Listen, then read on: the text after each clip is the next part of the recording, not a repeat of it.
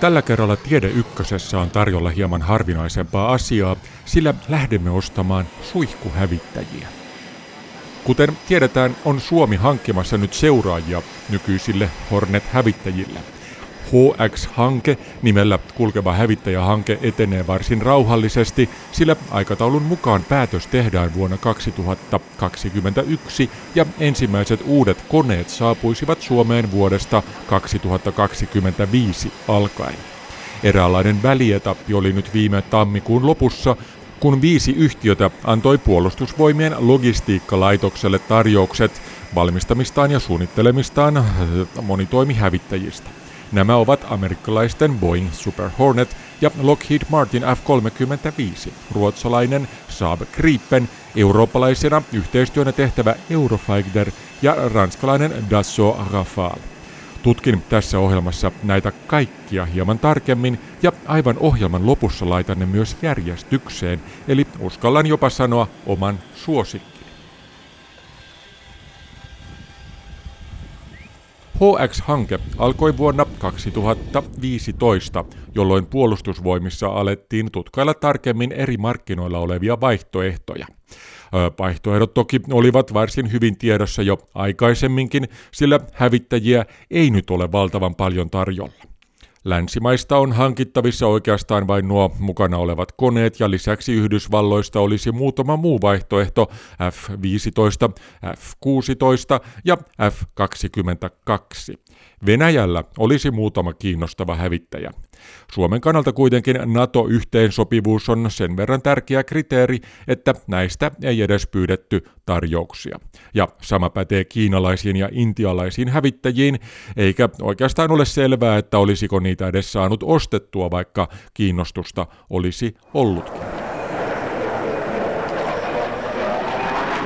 Isot kansainväliset ilmailumessut ovat erinomainen paikka tutkailla näitä koneita tarkemmin, joten heti vuonna kaksituhattaviisitoista H X-hankkeen aluksi tuolloin tuore puolustusministeri Jussi Niinistö lensikin pikimmiten Pariisiin, Pariisin ilmailunäyttelyyn ja Le Bourgetin kentällä olleessa näyttelyssä häntä pidettiinkin oikein hyvänä. Sillä kyseessähän on jopa kymmenen miljardin euron tilaus, eli kansainvälisestikin se on sen verran suuri summa, että ministeriä kannattaa pitää kuin kukkaa kämmenellä. No, tänään on tullut nähtyä muun muassa tämä ranskalaisen ilmailuteollisuuden ylpeys, eli Rafale-hävittäjä, että pääsin siihen tutustumaan niin ulkoa kuin sisältä. Tutustuimme sen kantamaan aselasti, mikä on aika vaikuttava määrä, ja sitten myös simulaattoriin meitä opastettiin ja sain istua Mistralin kokpitissa ja katsoa, miten tämä hyvinkin moderni hävittäjä tositilanteessa toimii. Tämä kauppahan on nyt alkanut periaatteessa varsin ajoissa. Onko, onko aikataulu vähän liian löysä, jos voisi sanoa näin?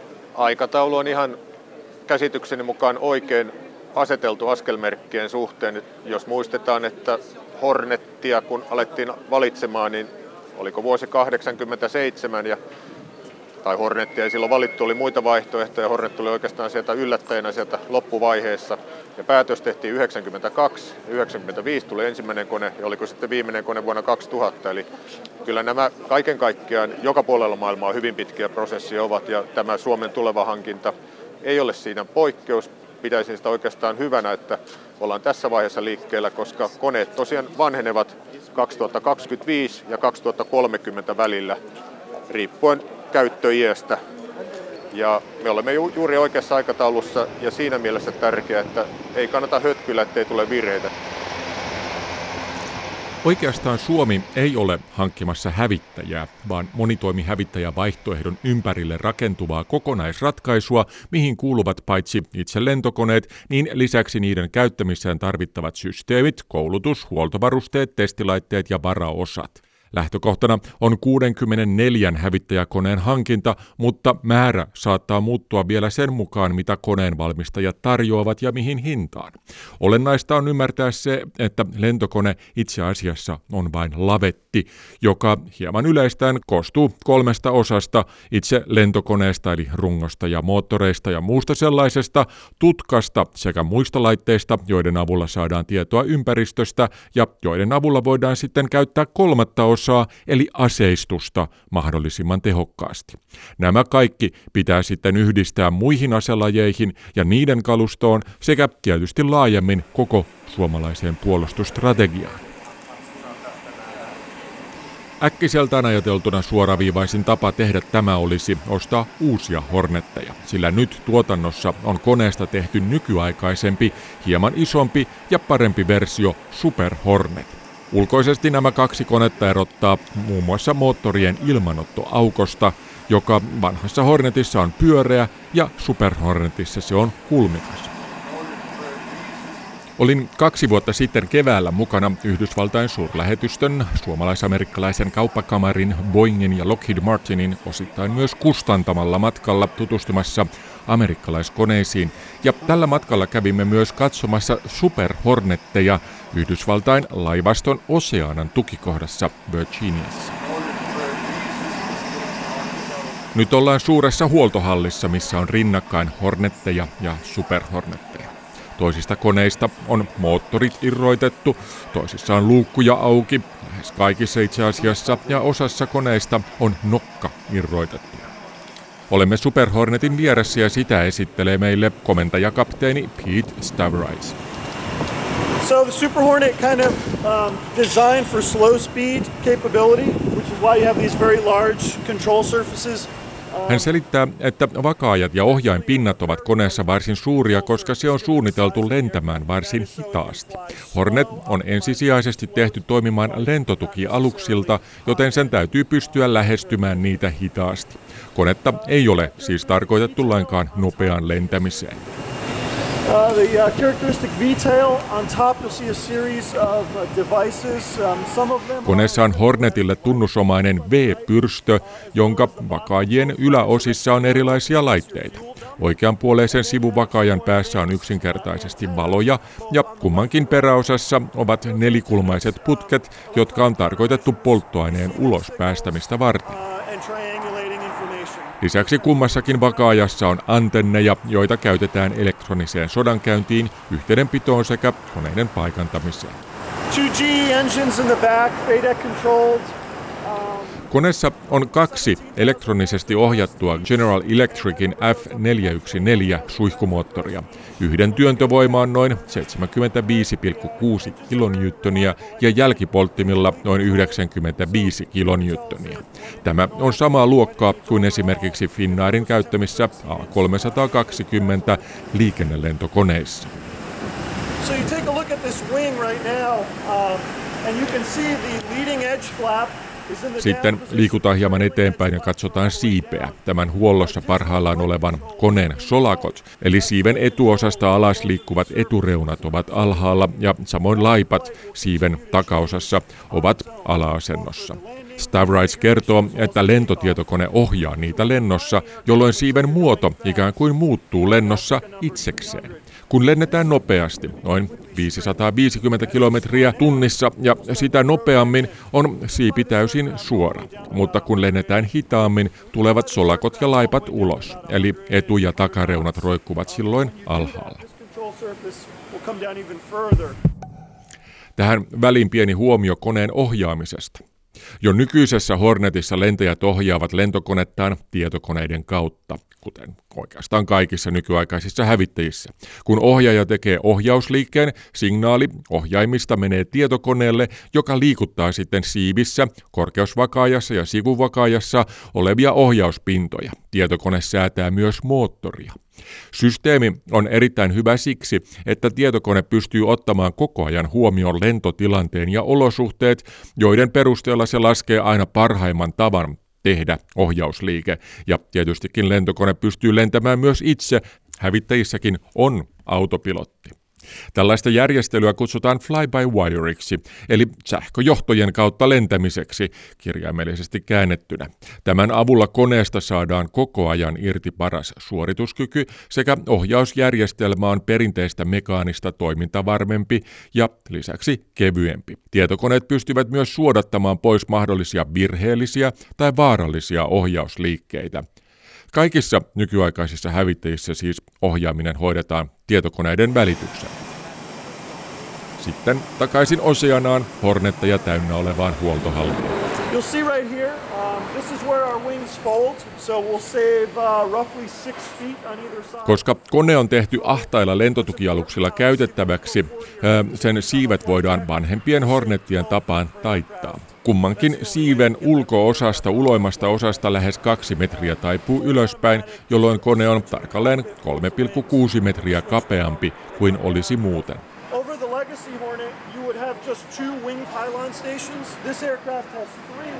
Ja sitten päästäänkin Super Hornetin eroavaisuuksiin, kun Star Rides näyttää siiven alla olevia kiinnityspisteitä. Niihin voidaan laittaa aseita, ohjuksia tai muita laitteita. Vanhassa Hornetissa on niitä kaksi kussakin siivessä, kun Super Hornetissa on kolme. Eli koneessa on yhteensä kaksi ripustuspistettä enemmän. When the Super Hornet was designed, initially it's the A P G seventy-three radar. Nyt mennään koneen etupuolelle, missä nokka on käännetty sivuun, aivan kuin se olisi opintuisen muotoinen ovi. Ää, sen takana, tai oikeastaan alla, on pieni lautasantenni.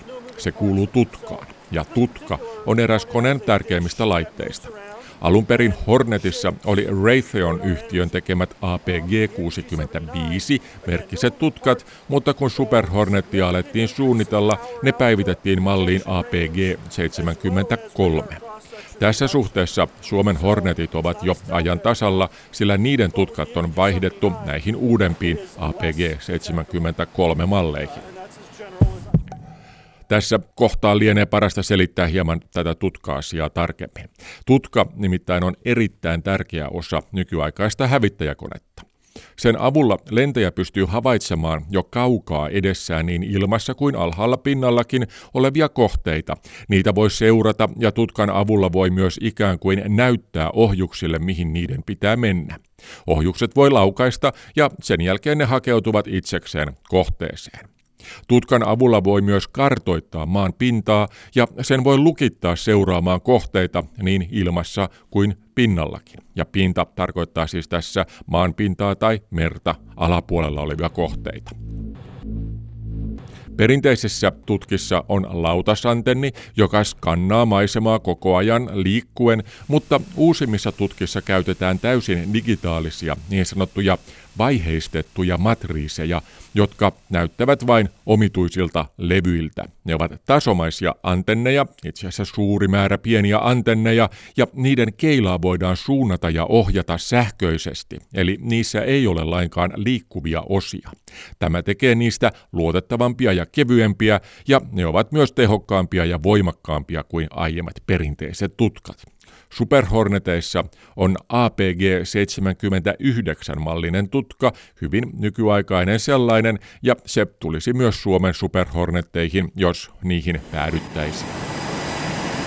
Sitten siirrytään kohti tikkaita ja kivutaan katsomaan koneen ohjaamme. Color displays, which help. Data entry is through a, um, a keypad, much like a smartphone. Lentäjän edessä keskellä on yksi iso kosketusnäyttö, mihin saa myös näppäimistön ruudulle hieman samaan tapaan kuin älypuhelimissa. Tiedot saa syötettyä koneeseen sen avulla varsin nopeasti. Muilta osin ohjaamo on varsin perinteinen ja itse asiassa hyvin samanlainen kuin Suomessa olevissa Horneteissa. Star Rides kutsuu muuten näitä Suomen Hornetteja koko aika nimellä Charlie, mikä tulee siitä, että virallisesti Suomessa olevat Hornetit ovat mallia F A kahdeksantoista C ja sen kaksipaikkainen versio D. Super Hornetit ovat puolestaan E- ja F-versioita, ja radioliikenteessä käytettävin kirjaimin nämä ovat siis Echo ja Farao, ja tuo C on Charlie. Perinteisesti kaksipaikkaisia versioita on käytetty lentäjien koulutukseen, mutta nyt usein takaohjaamossa ei ole edes ohjaimia. Siellä oleva lentäjä keskittyy käyttämään tutkaa ja aseistusta, kun etummaisessa ohjaamossa oleva lentäjä hoitaa siis varsinaisen lentämisen. Tämä osoittaa hyvin sen ongelman, mikä nykyisissä hävittäjissä usein on. Tositoimissa tietoja ympäristöstä tulee lentäjälle niin paljon, että sen omaksuminen ja tietojen perusteella tehtävien päätösten tekeminen vievät niin paljon huomiokykyä ja keskittymistä, että varsinainen koneen lentäminen saattaa olla hankalaa. Uudemmissa koneissa tähän on kikkoja, kuten myöhemmin tässäkin ohjelmassa selviää, mutta Horneteissa helpointa on käyttää kahta lentäjää ja kaksipaikkaista versiota koneesta. The backseat can be um, optimi- can be configured with a stick and a throttle if if so be. Uh, but generally speaking, it's, it's a missionized cockpit. Takaohjaamoon voidaan myös asentaa ohjaimet, mutta näin tehdään yleensä vain silloin, kun kyseessä on koulutuslento. Ohjaimien asentaminen ja niiden poisottaminen kestää noin kaksi tuntia. How many, how many hours you need to transfer from, from Charlie to Super Hornet? Ten. Ten, just ten. Ja mitä koulutukseen tulee, niin kysyn tässä, kuinka monta tuntia lentäjä tarvitsee koulutukseen Hornetista Super Hornettiin. Kymmenen tuntia. Tätä enempää emme tarvitse ainakaan täällä Oseanassa. Kyseessä on tiukka koulutuspaketti, mihin kuuluu luentoja ja simulaattorilentämistä, joiden lisäksi tarvitaan noin kymmenen varsinaista lentotuntia oikeasti lentokoneessa lentäen. Uh, it's, it's a smoother aircraft, right. But with smoothness comes a little bit less agility. Ihan puhtaasti lentämisen perusteella Super Hornet poikkeaa vanhasta Hornetista siinä, että se lentää sulavammin. Mutta se on samalla hieman vähemmän ketterä.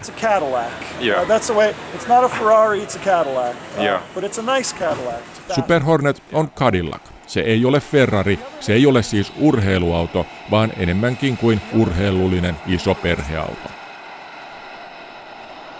Nykyisin elektroninen sodankäynti on tärkeä osa hävittäjäkoneen toimintaa. Ja elektroninen sodankäynti, se tarkoittaa sitä, että pyritään häiritsemään mahdollisimman tehokkaasti vihollisen radioliikennettä ja tutkatoimintaa, kaiken näköistä sähkömagneettisen spektrin alueella tapahtuvaa toimintaa ja pyritään suojautumaan vihollisen aiheuttamaa häirintää vastaan. Tehokkaassa elektronisessa sodankäynnissä otetaan haltuun mahdollisimman suuri osa radioliikenteestä eri aallonpituuksilla, ainakin siten, että radioliikennettä tarkkaillaan ja seurataan, mutta myös siten, että siihen vaikutetaan aktiivisesti. Kyse on tiedustelusta, häirinnästä, harhautuksesta ja jopa tuhoamisesta. Tämä on erittäin tärkeää, koska nykyisin melkein kaikki aseet ja asejärjestelmät tietolinkeistä täsmäpommeihin käyttävät sähkömagneettista tietoliikennettä, siis käytännössä radioaaltoja.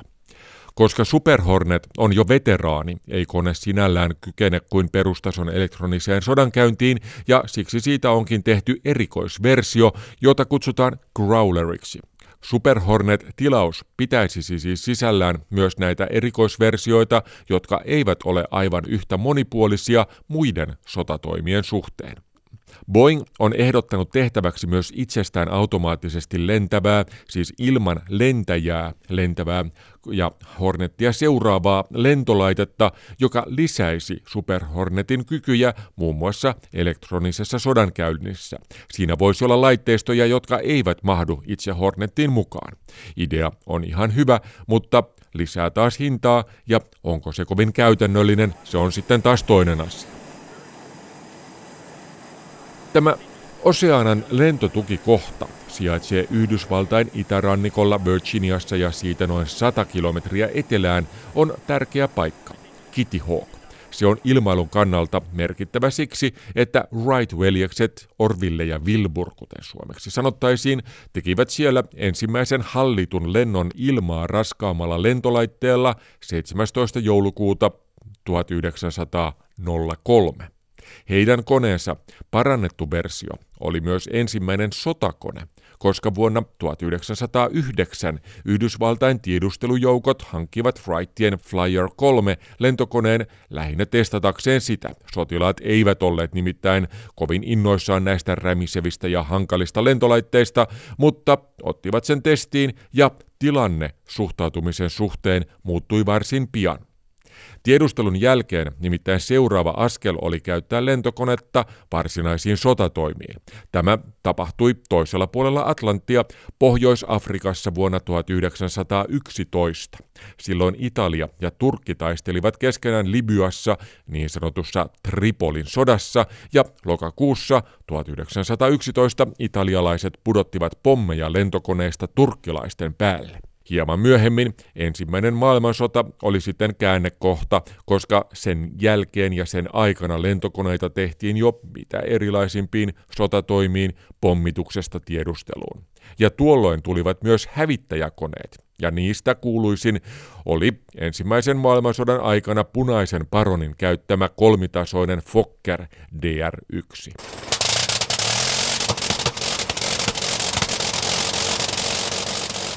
Tuolloin, satakunta vuotta sitten, ilmailun painopiste oli Euroopassa, ja oikeastaan Ranskassa ja Brittein saarilla ja Saksassa. Tämä kolmio näkyy nyt yhä edelleen myös H X-hankkeessa siten, että nämä kaikki maat ovat mukana kisassa. tuhatyhdeksänsataaseitsemänkymmentäluvun lopussa nimittäin Ranska, Saksa ja Britit päättivät yhdessä Italian kanssa suunnitella yhteisen hävittäjäkoneen, ja tämä olisi siis yhteinen kone ollut näille kaikille maille, mutta näin ei ihan tapahtunut. Kyse oli sotakoneesta, niin kyse oli myös erittäin paljon politiikasta, ja niinpä lopulta Ranska päätyi tekemään oman koneensa Dassault Rafalen, ja Saksa, Iso-Britannia ja Italia sekä nyt myös Espanja jatkoivat yhteisen koneen tekemistä. Tämä kone sai nimen eurohenkisesti Eurofighter, ja siihen lisättiin myöhemmin lisänimi Typhoon, eli Taifuuni. In terms of the pilot experience, it's really a fantastic aircraft to fly. It's the easiest aircraft. The technology really looks after you. Tässä puhuu Eurofighterin koelentäjä Paul Smith, jonka tapasin Helsingissä tammikuussa. En ole siis nähnyt konetta muuten kuin ilmailunäytöksissä, ja sama muuten pätee Rafaliin, ja siksi näiden kahden koneen esittelyt ovat hieman lyhyempiä kuin muiden. Smith kertoo vähemmän yllättäen, että Eurofighter on erittäin hyvä lennettävä ja lentäjän näkökulmasta se on suorastaan fantastinen lentokone. Konetta voi lentää ilman huolia. Siinä ei ole rajoituksia G-voimien, siis suurten kiihtyvyyksien suhteen, eikä kohtauskulman suhteen.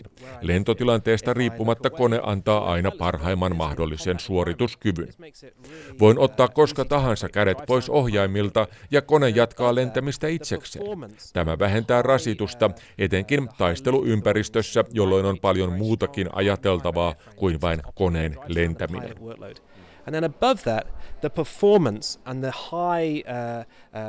Lisäksi moottorit ovat tehokkaita, siipien nostosuhde on hyvä ja runko on kevyttä hiilikuitukomposiittia, joten voin lentää yleensä korkeammalla kuin tyypillisesti muut hävittäjät lentävät. Eurofighterin korkein lentokorkeus on kolmesta viiteen kilometriä suurempi, eli korkeammalla kuin muiden kisassa olevien hävittäjien. It's also the helmet, so you saw a little bit about the full color digital display. So we're the only aircraft that's got a full color digital display. Some of the other aircraft... Smith jatkaa kertomalla Eurofighterin hyvistä puolista mainitsemalla kypärän, jonka sisälle voi heijastaa tietoja ja kuvaa, ja hän selittää, että se on jopa parempi kuin F kolmekymmentäviisi vastaava kypärä, mistä tulee muuten asiaa hieman myöhemmin.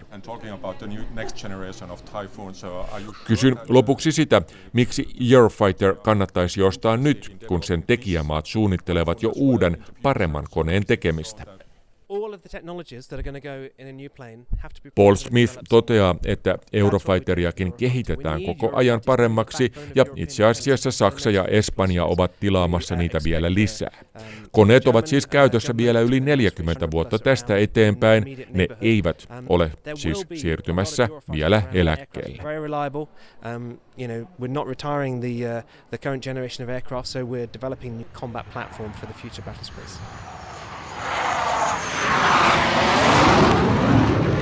Sen jälkeen Rafale, ja siitä kertoo Benoit Blanche.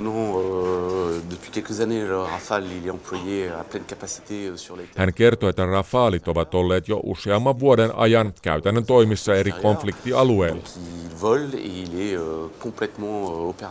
Kone siis lentää, se on täysin operationaalinen, siinä ei ole enää lasten tauteja. Blanchin mukaan Rafalit lentävät muun muassa tiedustelulentoja, tekevät täsmäiskuja syvälle vihollisalueen puolelle ja niillä myös puolustetaan ilmatilaa. Tyypillisesti Ranskan ilmavoimissa lennot tehdään nyt siten, että koneet lähtevät ilmaan tukikohdistaan, lentävät ensin muun lentoliikenteen mukana kohdealueelle, missä ne eroavat siitä normaalista lentoliikenteestä omille teilleen, tekevät tehtävänsä ja palaavat sitten tukikohtaan. Lennot kestävät normaalisti kuudesta seitsemään tuntia.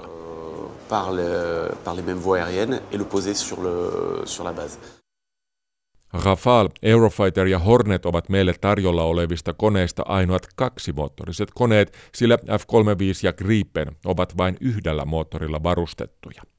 Aiemmin kaksimoottorisuus oli ehdottomasti hyvä asia turvallisuuden kannalta, mutta nyt, kun moottorit ovat erittäin luotettavia, ei tällä perusteella enää kahta moottoria kannata kuljettaa koko aika mukana. Tilastojen mukaan moderni yksimoottorinen kone on aivan yhtä turvallinen kuin kaksimoottorinen, ellei jopa parempi.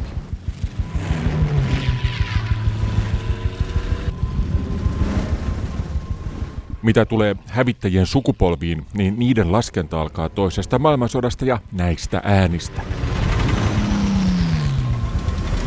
Sodan päätyttyä tulivat ensimmäiset suihkuhävittäjät, ja ne olivat vähän kuin toisen maailmansodan kuuluisia hävittäjiä, mutta vain hieman nopeampia. Ne olivat siis ensimmäistä sukupolvea. tuhatyhdeksänsataaviisikymmentäluvulla tulivat sitten toisen sukupolven hävittäjät, jotka pystyivät yliäänen nopeuteen, ja niissä oli myös uutuutena tutka, jolla pystyttiin havaitsemaan viholliskoneita myös kaukaa, silmän näkemättömistä. Samoin nyt tulivat myös hävittäjistä ammuttavat ohjukset. tuhatyhdeksänsataakuusikymmentäluvulla oli vuorossa sitten uusi sukupolvi, joissa oli paremmat tutkat ja pätevämmät ohjukset. Neljännen sukupolven mullistus oli tietokoneiden avulla ohjaaminen, fly-by-wire ja monitoimisuus. Nyt sama kone kykeni toimimaan maa-, ilma- ja merikohteita vastaan, hyökkäämään ja puolustamaan, ja niitä saattoi myös käyttää kätevästi tiedusteluun. Nämä koneet tulivat seitsemänkymmentäluvun lopulla ja kahdeksankymmentäluvulla. Näissä olivat myös entistä paremmat tutkat ja ohjukset, ja esimerkiksi meillä olevat Hornetit lasketaan tähän sukupolveen. F kolmekymmentäviisi on puolestaan viidennen sukupolven hävittäjä, ja nyt erona ovat ennen kaikkea häiveominaisuudet, eli kone näkyy huonosti tutkassa. Koneet on myös tehty metallin sijaan pääosin komposiittimateriaaleista, ja mukana on myös elektronisen sodankäynnin varusteita. Ja mitä F kolmekymmentäviisi tulee, niin luonnollisesti tutustuimme myös tähän koneeseen taannoisella Yhdysvaltain matkallamme. Lockheed Martin esitteli konettaan ensin Fort Worthissa, Texasissa tehtaillaan ja sen jälkeen Lukein lentotukikohdassa Arizonassa.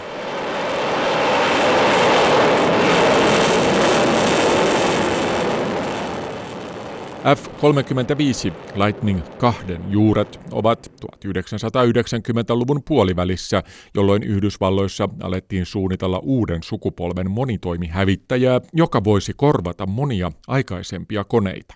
Lockheed Martinin ehdottama F kolmekymmentäviisi valittiin täksi koneeksi, ja siitä päätettiin tehdä kolme versiota.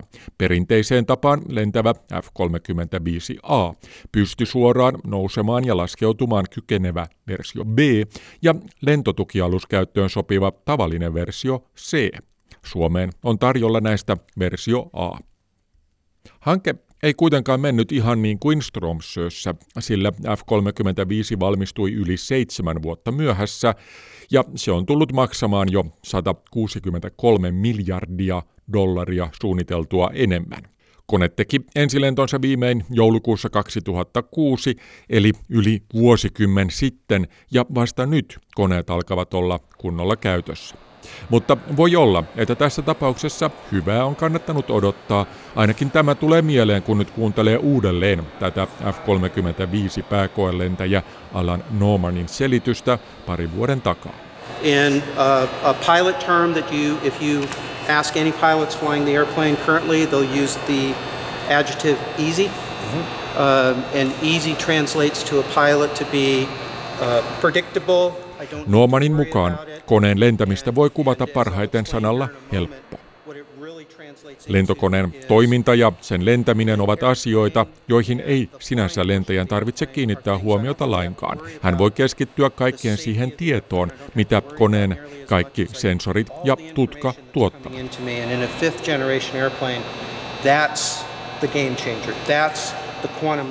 Norman toteaa, että viidennen sukupolven hävittäjissä kaikkein suurin uudistus onkin juuri tietojen hankkiminen ja hallinta. Kun koneen häiveominaisuudet yhdistetään kaikkien eri sensorien tuottamien tietojen kanssa, eikä siis tietoja tule vain omasta koneesta, vaan myös kanssa lentävistä koneista ja jopa maan pinnalta eri lähteistä, muista ilma-aluksista ja kaikkialta muualta, niin tämä verkostoituminen nostaa viidennen sukupolven koneet omaan luokkaansa.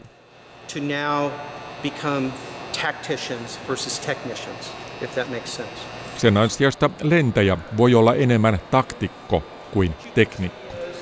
As you look at it, you can see the shape. You can actually see how we have built this, these stealth characteristics into the airplane. Tutkassa näkymättömyyttä ei voi noin vain lisätä neljännen sukupolven hävittäjään, vaan nämä ominaisuudet pitää suunnitella koneeseen alusta alkaen. Koneen siipien ja peräsimen reunat ovat kaarevia ja kaikkien osien kulmat ovat pyöristettyjä. Kaikki aseet ovat rungon sisällä luukkujen takana. Moottorien ilman sisäänottoaukot on suojattu siten, että edestä ei näe suoraan moottoria. Etenkin hyökkäystilanteessa tästä huonosti tutkassa näkymyydestä on suurta etua, koska kone voi tunkeutua pitkälle vihollisen alueelle ennen kuin se huomataan.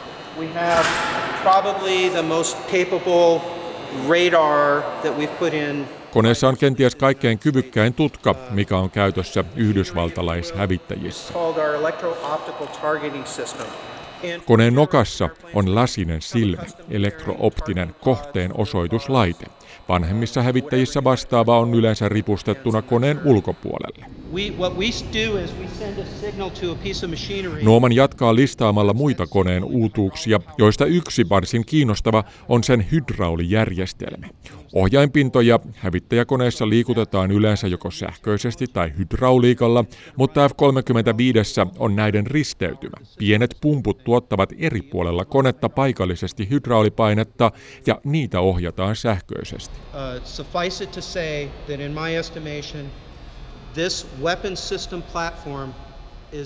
Kun nämä kaikki ominaisuudet lasketaan yhteen, on F kolmekymmentäviisi Normanin mukaan kaikkein selviytymiskykyisin ja tappavin hävittäjä, joka on tällä hetkellä markkinoilla.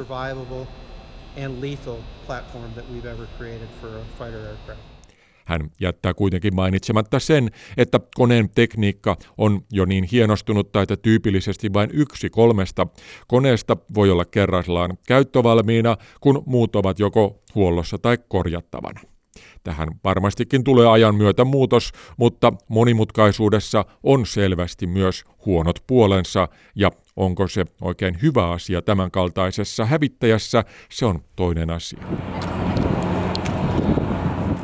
Eräs F kolmekymmentäviisi-koneita tilannut maa on Norja, ja tapasimmekin Arizonassa konehankinnan vuoksi olevia norjalaisia. Uh, we've been here, uh, close to two years.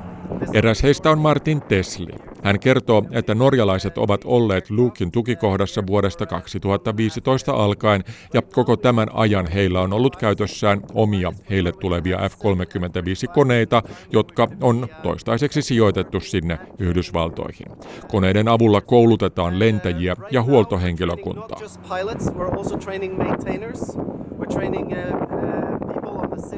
Norja on ollut mukana hankkeessa hyvin varhaisesta vaiheesta alkaen ja koulutamme täällä alkuvaiheessa kaikki lentäjät ja huoltohenkilökunnan, mutta myös simulaattorikouluttajia ja muuta tukihenkilöstöä. person needed to operate the F thirty-five in Norway here at Luke? Morten Hankke. Um,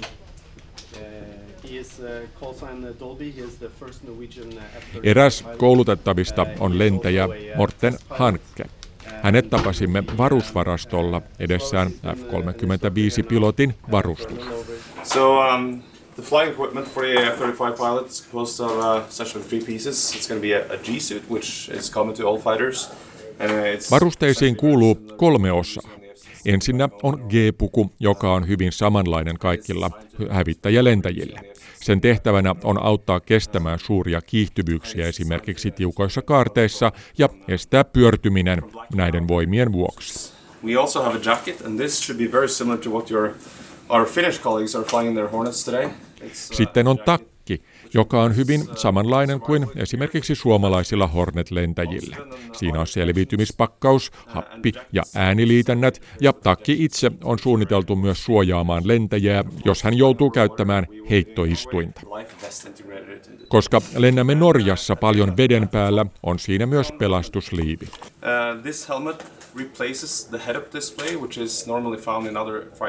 Sitten on kypärä. Tästä onkin puhuttu paljon F kolmekymmentäviisi kohdalla, koska se oli ensimmäinen laatuaan tällaisia uudenlaisia kypäriä. Se on varsin edistyksellinen laite, sillä kypärä korvaa monissa hävittäjissä olevan H U D-näytön. H U D eli head-up display on tyypillisesti lentäjän edessä ohjaamossa tuulilasin alla oleva läpinäkyvä levy, johon heijastetaan lentotietoja, kuten lentokorkeus ja nopeus, ja siinä on myös tietoja kohteista, joihin esimerkiksi aseella suunnataan. Nyt kaikki tiedot heijastetaan kypärän visiiriin. Visiireitä on oikeastaan kaksi. Kypärän sisällä on kaksi pientä projektoria, jotka sinkoavat kuvaa sisempänä olevan visiirin sisäpinnalle. Sisempi visiiri on tehty myös hyvin tukevaksi, koska se suojaa myös lentäjää heittoistuinta käytettäessä. Ulompi visiiri on normaali kypärävisiiri, eli se on oikeastaan vähän kuin aurinkolasit. If it is bright, and it is bright here in Arizona. Koneessa on paljon enemmän sensoreita kuin olen tottunut käyttämään, ja ne ovat parempia. Niiden tiedot myös esitetään kaikki yhteisessä muodossa, eli minun ei täydy siis hallita esimerkiksi erikseen tutkaa katsomaan jonnekin ja infrapunakameraa katsomaan toisaalle. Kone näyttää niiden kaikkien kuvat yhdessä. So you, you, you're being fed lots of information, and it comes... Saan siis paljon erilaista tietoa käyttööni, ja sen käyttäminen on helpompaa. Saan myös koko ajan lisätietoja koneen ulkopuolelta tietoverkosta. Kun tämän hyvän kokonaiskuvan toiminnallisesta ympäristöstä yhdistää siihen, että muilla on todella suuria vaikeuksia havaita sinua, koska kone näkyy huonosti tutkassa, niin tämän koneen lentäjällä on todella suuri etumatka kilpailijoihin verrattuna. F kolmekymmentäviisi lentäjä voi siis joko lähteä pois lähes huomaamatta tehtävänsä jälkeen tai hyökätä yllättäen. Taistelu ei ole lainkaan tasapuolinen. Se on melkeinpä epäreilu.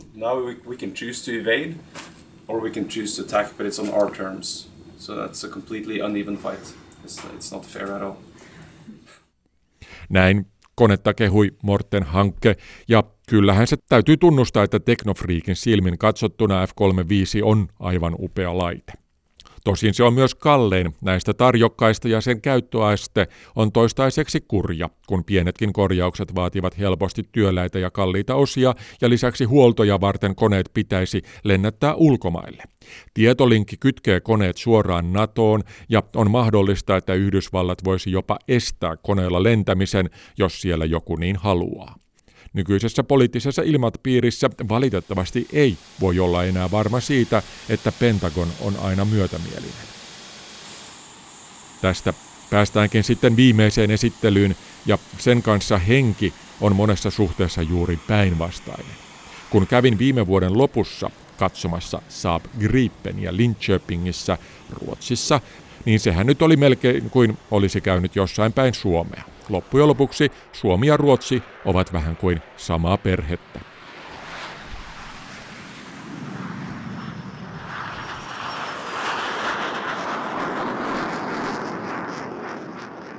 I mean, the Gripen is an excellent uh, fighter jet, yep. So we go from there and for, for the Nyt e... käytössä oleva Gripen on erinomainen suihkuhävittäjä ja se on tässä lähtökohtana. Näin sanoo Saabin koelentäjä Jakob Höberg, juuri klassisen Gripenin niin sanotun C-version edessä. Uutta Gripeniä, E-mallia, en päässyt katsomaan tuolla matkalla, mutta Höberg toki kertoi siitä mielellään. The big differences are we carry more internal fuel. Olennaisin ero vanhan ja uuden Gripenin välillä on se, että uuteen mahtuu paljon enemmän polttoainetta. Se on aina hyvä asia lentäjille, jotka voivat olla ilmassa siis pidemmän aikaa. Koneessa on enemmän ripustuspisteitä, eli siihen saadaan enemmän hyötykuormaa. Moottori on voimakkaampi, mikä on myös pilottien mieleen. Ja sitten kaikki sensorit ja täysin uusi tutka, joka toimii uudella taajuusalueella. Avioniikka on myös laitettu uusiksi ja olemme nyt erottaneet toisistaan lentämisen kannalta kriittiset systeemit taktisesti tärkeistä systeemeistä. Tämän ansiosta etenkin taktisen puolen ohjelmistopäivitysten tekeminen on helpompaa ja nopeampaa, koska ne eivät ole turvallisuuden kannalta kriittisiä. Etenkin tulevaisuudessa tämä kyky tehdä nopeita ohjelmistopäivityksiä on hyvin tärkeää, koska tilanteet ja taktiikat saattavat muuttua nopeasti. Your opponent is going to change, your tactics are going to change, so you need to adapt very quickly. And uh... Tämän muokattavuuden ansiosta koneen tietojen käsittelykapasiteettia on myös helppo lisätä. Lentäjät käyttävät paljon erilaisia tietoja taktisessa päätöksenteossa ja niiden käsittelyyn tarvitaan siis paljon tietokonetehoa. Gripenissä tietokoneita voi siis parantaa helposti. Uudet sensorit, kohti konetta tulevien ohjusten varoitusjärjestelmät ja elektroninen sodankäynti vaativat kaikki myös paljon tietokonetehoa. Not too much difference, but on the inside. Ulkoa katsottuna uusi Gripen ei näytä paljoakaan erilaiselta, mutta sisältä se on kuin aivan uusi kone. It's bigger, so you see that on the outside. Do you feel it when flying? Ulkoa katsottuna uusi Gripen ei näytä juurikaan erilaiselta, mutta sisältä se on aivan uusi kone. Se on vähän suurempi, mutta lentäessä tätä eroa ei huomaa. Obviously the cockpit is going to look quite different, since we have a Today we have three uh, color uh, displays, and uh, in the east we're gonna have one big one. Ohjaamossa eron tosin näkee nopeasti, sillä nyt Gripenissä on kolme värinäyttöä, mutta E-versiossa vain on yksi iso, koko kojetaulun levyinen näyttö. Sen kuvaa voidaan muokata eri lennon vaiheisiin ja tilanteisiin sopivaksi riippuen esimerkiksi siitä, millaisia aseita käytetään ja millainen tehtävä on kyseessä. We need to be able to show different information for the pilot in different ways. Näyttö voidaan jakaa osiin, jolloin se on toiminnallisesti kuin aiemmat kolme pienempää näyttöä, mutta sen lisäksi siihen saadaan myös esimerkiksi kartta koko edessä olevasta maastosta ja taivaasta siten, että tutka ja esimerkiksi infrapunasensori laittavat siihen kohteitansa näkyviin. Ne voivat olla maamerkkejä tai vaikkapa lentokoneita, omia tai vihollisen koneita. Näyttö on siis todella upea, mutta samanlainen on myös F kolmekymmentäviisi, eli tässäkin mielessä Gripen ja F kolmekymmentäviisi ovat hyvin samanhenkisiä. Eurofighter tosin on tarjoamassa Suomelle koneisiinsa kypärää, jonka sisällä on näyttö, eli se on vähän kuin F kolmekymmentäviisi älykypärä, mutta uudempi versio siitä. Ja kun mainitsin tästä F kolmekymmentäviisi kypärästä Jakob Höbergille, niin hän totesi, että kyllähän Saabissakin on sellainen. Gripen E teki ensilentonsa kesäkuussa kaksituhattaseitsemäntoista, eli jo pari vuotta sitten, ja toinen koelento-ohjelman kone lensi viime marraskuussa. Höberg kertoo, että koelennot ovat sujuneet pääosin suunnitellusti ja että yksi syy yllätyksettömyyteen on systeemien testaaminen jo etukäteen varsin tarkasti. Edellisen sukupolven Gripeneitä on varustettu uusilla laitteilla ja lisäksi Saabilla on erityinen testiasema, missä on itse asiassa koko Gripen E:n kaikki laitteet laitettuna leväälleen ilman itse lentokoneen runkoa. Siinä niitä on hyvä tarkkailla.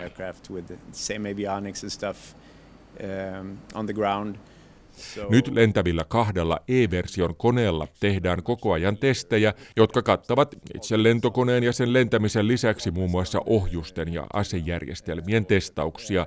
Hävittäjäkone kun on kyseessä, niin nämäkin ovat erittäin tärkeitä. Koelentäjän mielestä nämä testit ovat sujuneet tylsästi, eli ilman yllätyksiä, eli juuri kuten haluamme.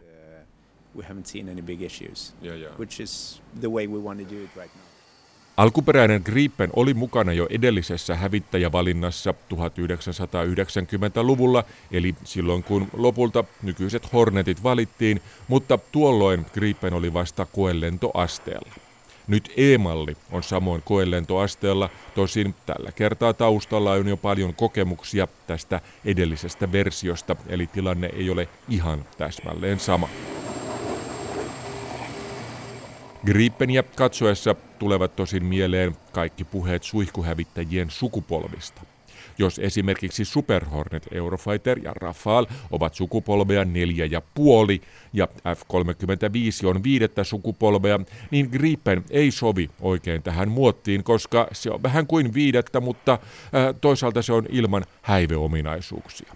Jotkut sotilasilmailukommentaattorit ovatkin kutsuneet itse asiassa Gripeniä jo kuudennen sukupolven hävittäjäksi, koska se tekee jotakuinkin saman kuin F kolmekymmentäviisi, mutta näppärämmin, edullisemmin ja joustavammin. Se pystyy sopeutumaan paremmin nykyaikaisiin uhkakuviin.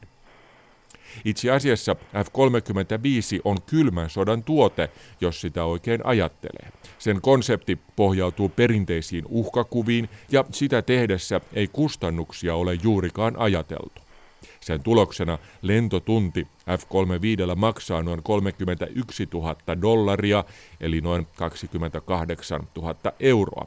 Siis yksi lentotunti maksaa jotakuinkin tavallisen auton verran, kun taas lentäminen Gripenillä maksaa neljätuhattaseitsemänsataa dollaria tunnilta, siis noin neljätuhattakaksisataa euroa, kun mukaan lasketaan myös varaosia ja huoltoa. Muut kisassa olevat koneet ovat tässä välissä, kun lasketaan näitä lentotuntikustannuksia. Tätä kannattaa tosiaankin ajatella. Erityisesti siksi, että F kolmekymmentäviisi häivetekniikka on käymässä vanhanaikaiseksi. Uudet, paremmat tutkat pystyvät todennäköisesti jo parin vuoden päästä havaitsemaan sen tyyppiset koneet myös kohtalaisen hyvin. Tammikuun lopussa annetut tarjoukset pitävät sisällään myös hävittäjäkoneiden valmistajien ehdotuksia erilaisiin strategisiin tilanteisiin, ja niitä varmasti ilmavoimissa punnitaankin hyvin tarkasti. Halpa saattaa lopulta olla kallista, ja yhdellä koneella saadaan kenties sellaisia etuja, mitä toisella koneella ei saada. Jokainen on hyvä ja huono omalla tavallaan. Loppupeleissä myös politiikka on olennaisessa osassa, sillä hävittäjähankinta on aina myös puolustuspoliittinen signaali.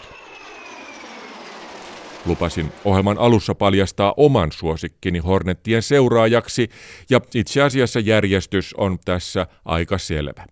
Mutta kannattaa mainita, että jokainen koneesta sopisi meille hyvin, ja millä tahansa näistä malleista voitaisiin hoitaa kätevästi kaikki kuviteltavissa olevat tehtävät.